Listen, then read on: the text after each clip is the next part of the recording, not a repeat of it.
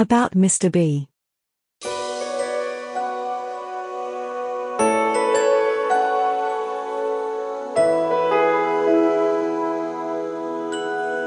He seems a sick angel, his head leaning on the blonde halo against the back of the velvet chair. He seems, that is, I seem. I am that sick angel, his reflection in the large English mirror in the antechamber.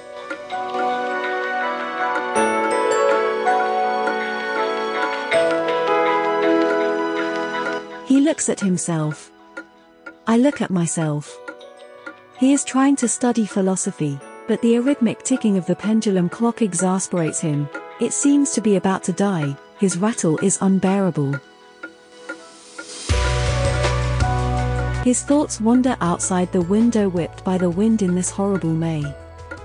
And in the living room there is Antonia sitting on the sofa with his brother and some friends. And there is Frederick sitting in front of her. They broadcast the umpteenth rerun of Trading Places, moreover out of season, the scene of the club, not even doing it on purpose. To give the impression of being busy with something, he picks up a magazine, a sort of catalogue of beautiful women and handsome men with no content. While he pretends to observe a blonde who exhibits silicon breasts through black transparencies in support of some idiotic enthymeme, on the other hand she chats with his brother's friends, all from the Val Salis, Crocetta or Precollina area, except Sergio who, not by chance, follows slavishly Michael's attitude, which on closer inspection is that of all the males in the room. The girls, strictly branded, smoke and chat about women's topics. He thinks you disgust me, and he thinks it so strongly that she feels it. She turns to him with a smile and greets him as if she's only seeing him now. The others also nod at him, soon reabsorbed by the general disinterest. This is the usual attitude of adults towards him.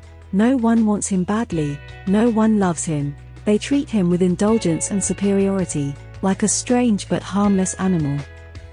Meanwhile, they start up the usual political discourse.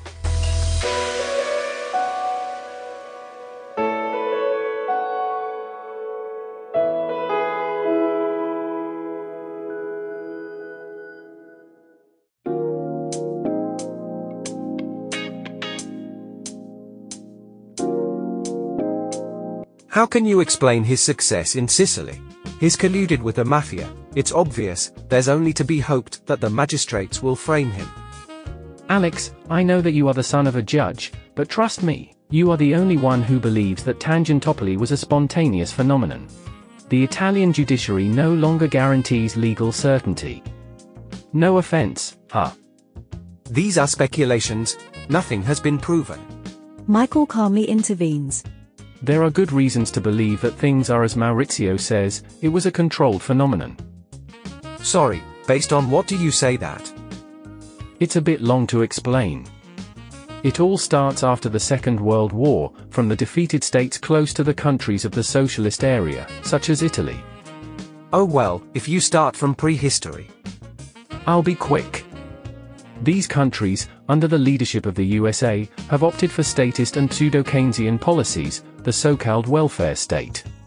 There has been a huge expansion in public spending, with a corresponding increase in the so-called public debt. Our plague.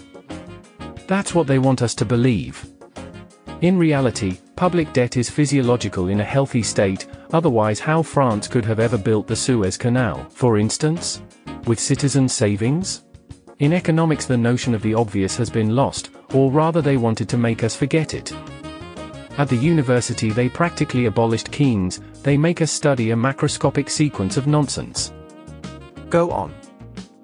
The USA tolerated the situation, even if public spending did not concern armaments as they did, but social spending, pensions, health care, etc. In those years it was good in Italy, but we were sitting on a time bomb without knowing it.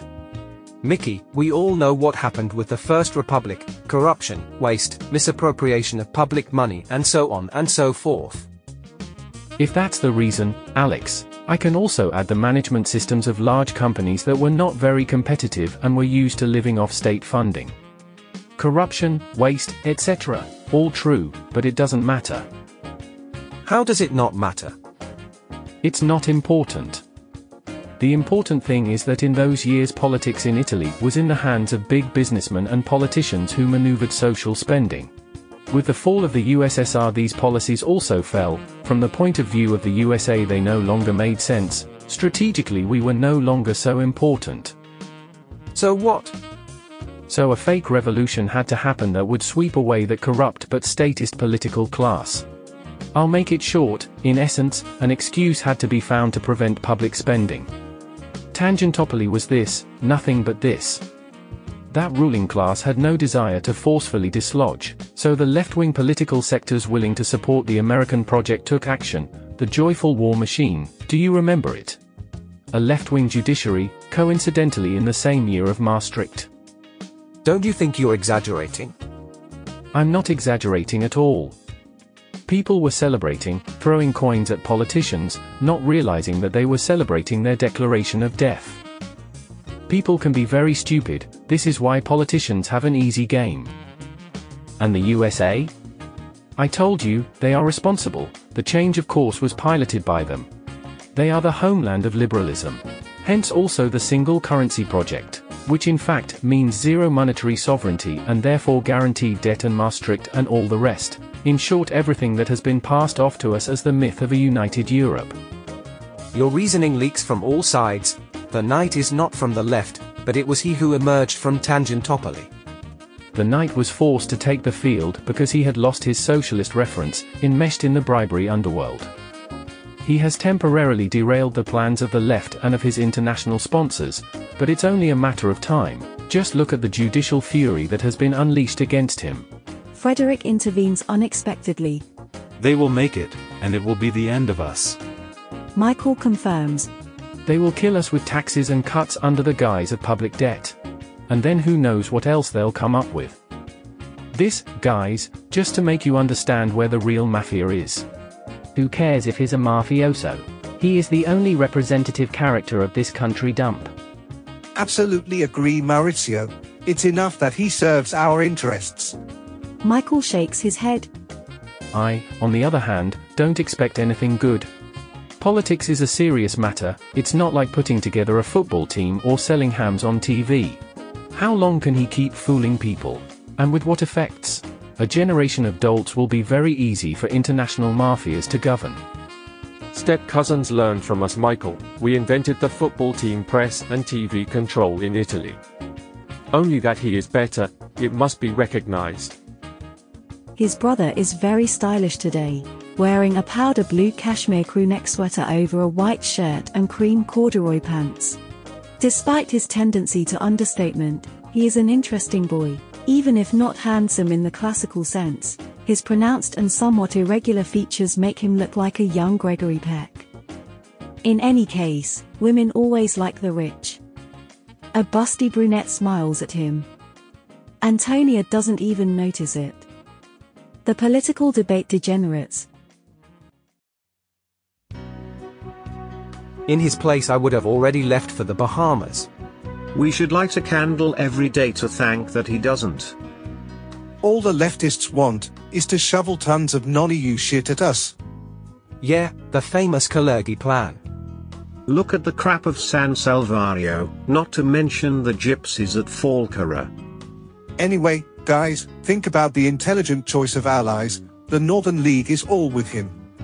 Oh well, it's not like it takes who knows what intelligence to be xenophobic.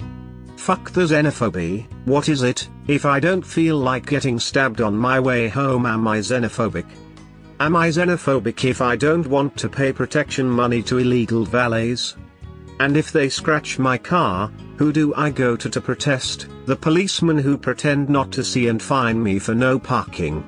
Fucking corrupt, like all law enforcement agencies. Three quarters of the world wants us dead. I believe it, they die of hunger. À la guerre comme à la guerre. What should we tell them? Please, come and kill us and we'll remove the disturbance. By the way, do you know the latest on the Senegalese who wants to join the Lions Club? He tells it. It's not funny at all.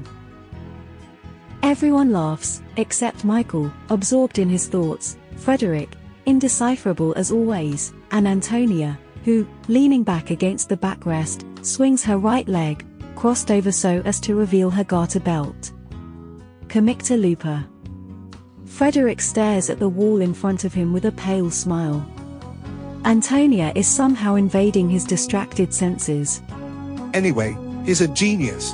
He has succeeded where more powerful people have failed, and all thanks to publicity. He knows Orwell by heart and applies it literally. People in this country are idiots, they don't even realize it. If I were him, I'd close everything and leave for the Bahamas, I told you. Suddenly Antonia intervenes in the speech. And why doesn't he? I won't even answer you, it's so obvious. What is obvious?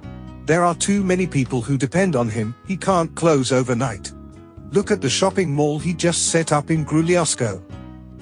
The speech becomes too indifferent, nobody cares anymore. A series of rings is heard. Teresa appears in the doorway and announces that Signorino Michael is wanted on the phone. The young gentleman gets up to answer making a gesture to his friends as if to say I'll be right back. The brunette follows him with her eyes and he winks at her before disappearing into the next room. Giorgio begins to tell racy anecdotes. The girls become attentive. Frederick gets up and starts looking out the window at the rain, with his hands in his pockets. The voice of Azara, the intellectual of the female group, is heard. Guys, do we really need to talk about such topics? Please, Azara, don't start again. We are not talking here more than politics. That sucks. Why? Are the stories of horns more interesting, Maria Elena? Marco launches an appeal. Horns? Raise your hand if you're sure you don't have them. Everyone laughs and no one raises their hand. There is a frantic exchange of glances between boys and girls. Frederick turns, leans his back against the wall and gives her a brief glance, then move his eyes towards the fireplace room. And you, Emmanuel? He looks around, there is no other Emmanuel. Your girlfriend cheats on you. Several pairs of eyes rest on him. He turns off the TV. No. How can you be so sure? Because I don't have a girlfriend. He gets up, leaves the room and sits down in front of me again. He trembles with rage. This time he closes the door, but the voices coming from the living room can be clearly heard. His brother is still on the phone, he can't hear. Frederick's voice. The little brother is becoming a handsome boy, don't you think? Yes, but there's something about it that doesn't convince me. Let's hear the girls. What do you think, Zura? I find him insignificant. And you, Maria Elena? Kids are not my thing. If I have to, I prefer 50s. Stellina? Well, to be honest, I find him hot. He has a very sexy mouth. Are you a lesbian, Stellina? Everyone laughs. And you, Antonia? What about your brother-in-law? He's a peculiar boy. Peculiar in what sense? Very sensitive. Even too much I'd say, he ran away. It's normal, he's only 16. Frederick embarrassed him in front of everyone and I would really like to know why he did it. Maurizio chuckles. At 16 I was smarter. He looks like he still plays with dolls. Why the dolls? He was reading a women's magazine. A chorus of laughter. Antonia imposes herself. That's enough, okay? Come on Antonia, isn't it that you take your part as a sister-in-law a little too seriously? Let's talk about something else, please. The discussion ends here, but he will never know, because he got up and shut himself up in his room.